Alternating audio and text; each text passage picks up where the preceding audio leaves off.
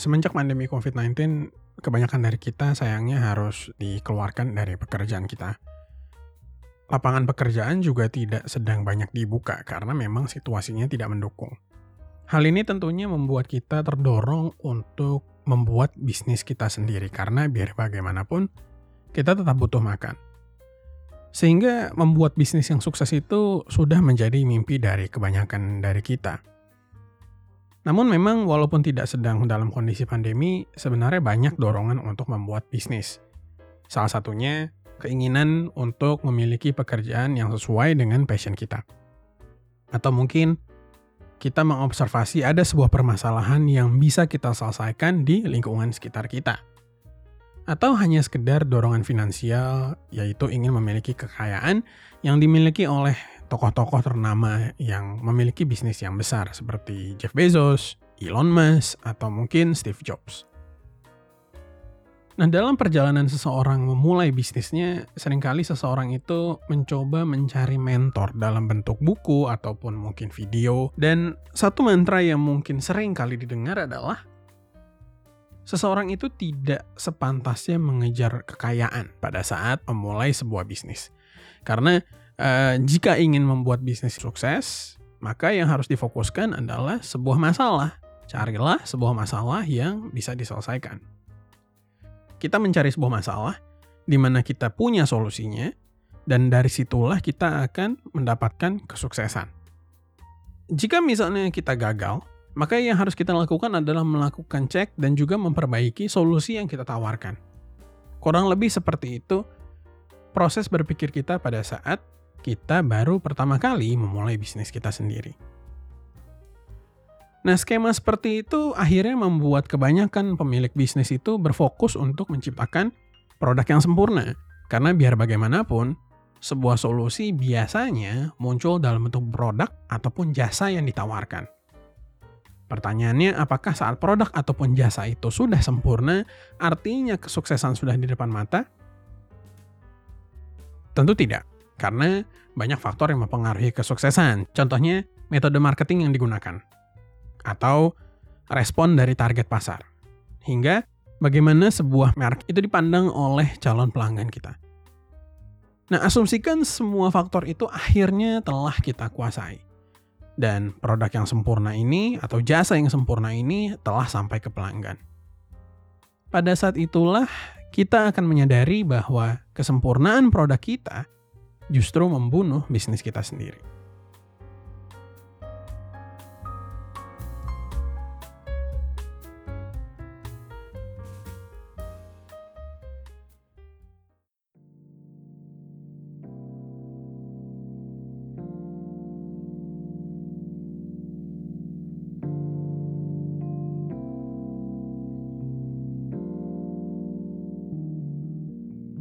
Pada tahun delapan belas tujuh puluh sembilan, Thomas Alva Edison menciptakan bohlam dengan menggunakan filamen dari benang kapas berkarbon, dan lampu buatannya mampu menyala selama empat belas jam.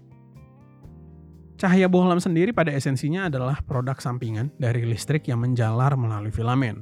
Sayangnya hanya lima persen dari energi tersebut yang berubah menjadi cahaya, dan sembilan puluh lima persen-nya menjadi panas. Panas ini memiliki temperatur yang kurang lebih mencapai dua ribu delapan ratus Kelvin atau setengah dari panas matahari. Tentunya hal ini menciptakan kebutuhan akan filamen berkarbon yang tahan panas untuk menjaga keawetan dari si bohlam ini sendiri. Nah, penemu-penemu lain menggunakan filamen berkarbon dari bahan lain seperti tungsten yang memiliki titik leleh yang sangat tinggi. Hingga pada awal tahun seribu sembilan ratus dua puluhan, lampu bohlam memiliki daya tahan rata-rata dua ribu jam. Dengan beberapa jenis bohlam bahkan mencapai dua ribu lima ratus jam. Ini adalah titik di mana daya tahan bohlam berhenti untuk meningkat dan mulai menurun. Kenyataannya adalah perusahaan-perusahaan besar mulai menyadari, perusahaan-perusahaan besar penghasil bohlam tentunya, menyadari bahwa kekuatan daya tahan bohlam mereka menurunkan kebutuhan pelanggan untuk membeli bohlam baru. Contohnya pada tahun seribu sembilan ratus dua puluh tiga, Osram menjual enam puluh tiga juta bohlam. Namun pada tahun berikutnya mereka hanya menjual dua puluh delapan juta lampu bohlam. Nah, dorongan untuk meningkatkan penjualan akhirnya membuat perusahaan bohlam seperti Philips, Osram, General Electric dan perusahaan-perusahaan lainnya melahirkan Phoebus Kartel pada dua puluh tiga Desember seribu sembilan ratus dua puluh empat. Melalui Phoebus Kartel, perusahaan lampu bohlam itu mencoba menetapkan aturan kepada semua anggotanya untuk menurunkan daya tahan lampu hingga seribu jam saja. Jadi kurang lebih memotong lebih dari setengahnya. Nah, untuk menjaga agar semua anggotanya patuh, kartel ini melakukan tes terhadap bohlam-bohlam yang telah beredar di pasaran dan dicek daya tahannya. Denda akan diberikan untuk perusahaan yang bohlamnya memiliki daya tahan jauh melebihi seribu jam. Hasil dari kartel ini adalah pada tahun seribu sembilan ratus tiga puluh empat, rata-rata daya tahan bohlam menurun dari dua ribu lima ratus menjadi seribu dua ratus lima jam. Penjualan bohlam para anggota kartel ini juga meningkat dua puluh lima persen empat tahun semenjak seribu sembilan ratus dua puluh enam. Kemudian profit margin juga menjadi membesar karena menurunnya biaya produksi dari penggunaan bahan yang diganti menjadi yang tidak lebih awet, tanpa menurunkan harga jual. Nah, sebagai catatan, Phoebus Kartel sebenarnya mengklaim bahwa kartel ini tercipta untuk kepentingan pelanggan. Mereka berasosiasi untuk meningkatkan efisiensi daya bohlam dan juga memberikan standarisasi bohlam yang ada di pasaran. Dan memang pada kenyataannya, mereka menciptakan ulir sekrup yang ada di bawah setiap bohlam yang ada di pasar saat ini sebagai standar pemasangan bohlam.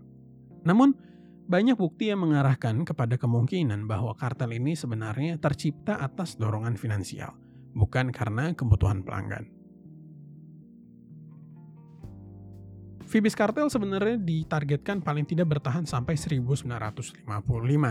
Tetapi ternyata usia dari Phoebus Kartel ini tidak bertahan lama.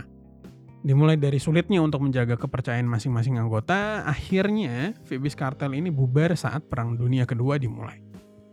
Namun menariknya, metode yang digunakan Phoebus Kartel ini bertahan dan masih digunakan oleh banyak perusahaan besar di dunia saat ini. Dan taktik ini akhirnya dinamakan planned obsolescence atau keusangan terencana. Ide utama dari keusangan terencana adalah menjaga keuntungan terjaga dengan sengaja membuat produk yang memiliki batas waktu dalam tanda kutip, kegunaan optimal agar produk tersebut dapat menjadi usang dan tergantikan oleh produk berikutnya.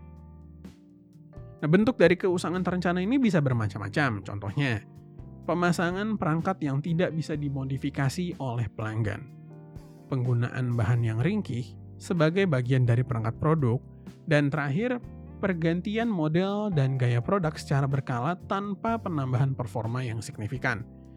Ambil contoh adalah smartphone yang kita gunakan. Apple setiap tahunnya mengeluarkan model dengan perbedaan-perbedaan yang mungkin tidak signifikan secara performa. Tetapi, dengan pergantian nama, kemudian perubahan desain dari yang tadinya bentuknya kotak, kemudian menjadi sedikit bulat, kemudian kembali lagi ke kotak, membuat orang merasa memiliki kebutuhan untuk membeli produk tersebut. Kemudian Apple juga memasang penggunaan baterai yang tidak bisa diotak-atik semudah itu. Artinya, apakah baterai ini tahan lama atau tidak, kita tidak tahu. Yang jelas, pada saat baterai ini tidak lagi berfungsi, kita harus mengembalikan ini ke Apple.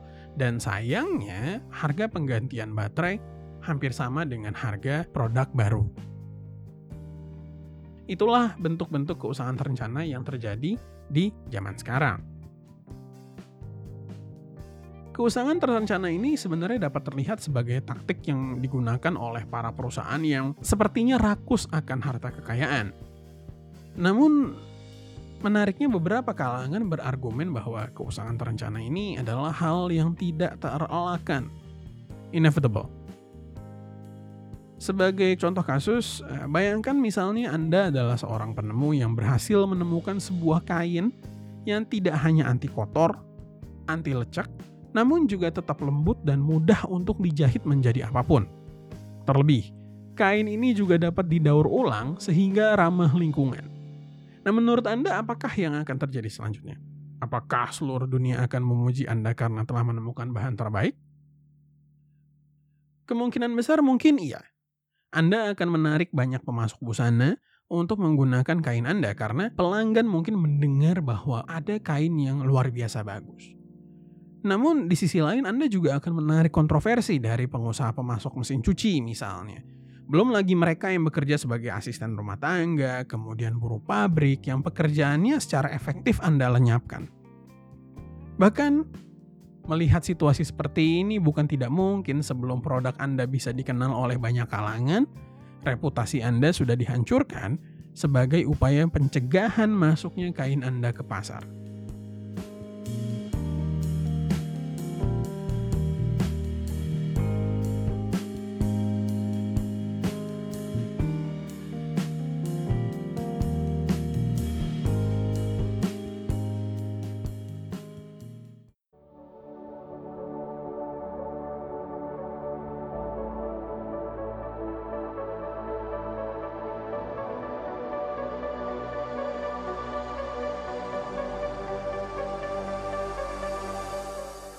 Kita melihat ketakutan seseorang untuk kehilangan pekerjaannya pada saat masa pandemi ini.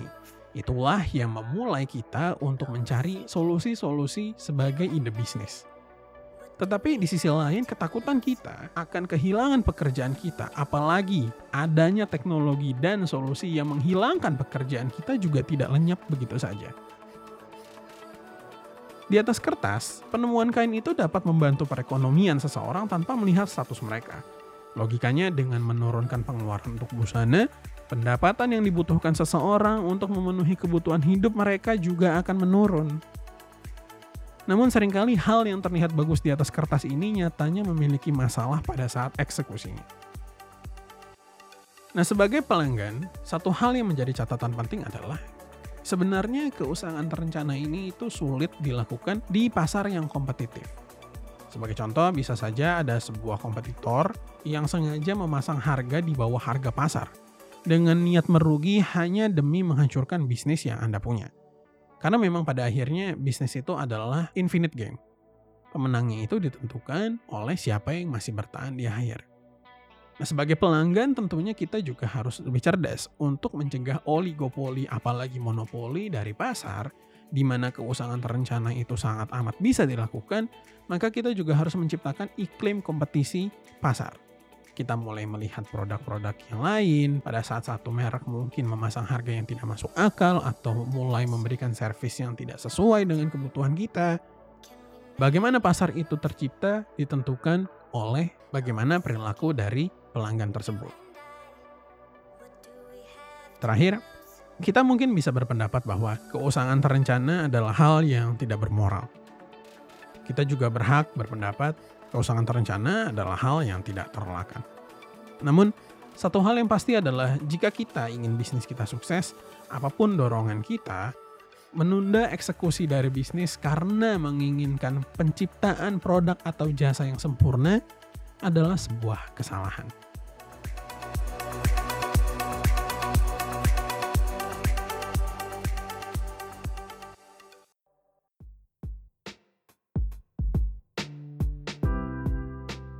Ini adalah episode rencana isolasi mandiri. Jika Anda menyukai bentuk episode seperti ini, jangan lupa untuk share podcast ini ke teman Anda dan follow podcast ini di Spotify. Tetap sehat dan jaga selalu prokes dalam beraktivitas. Salam isoman.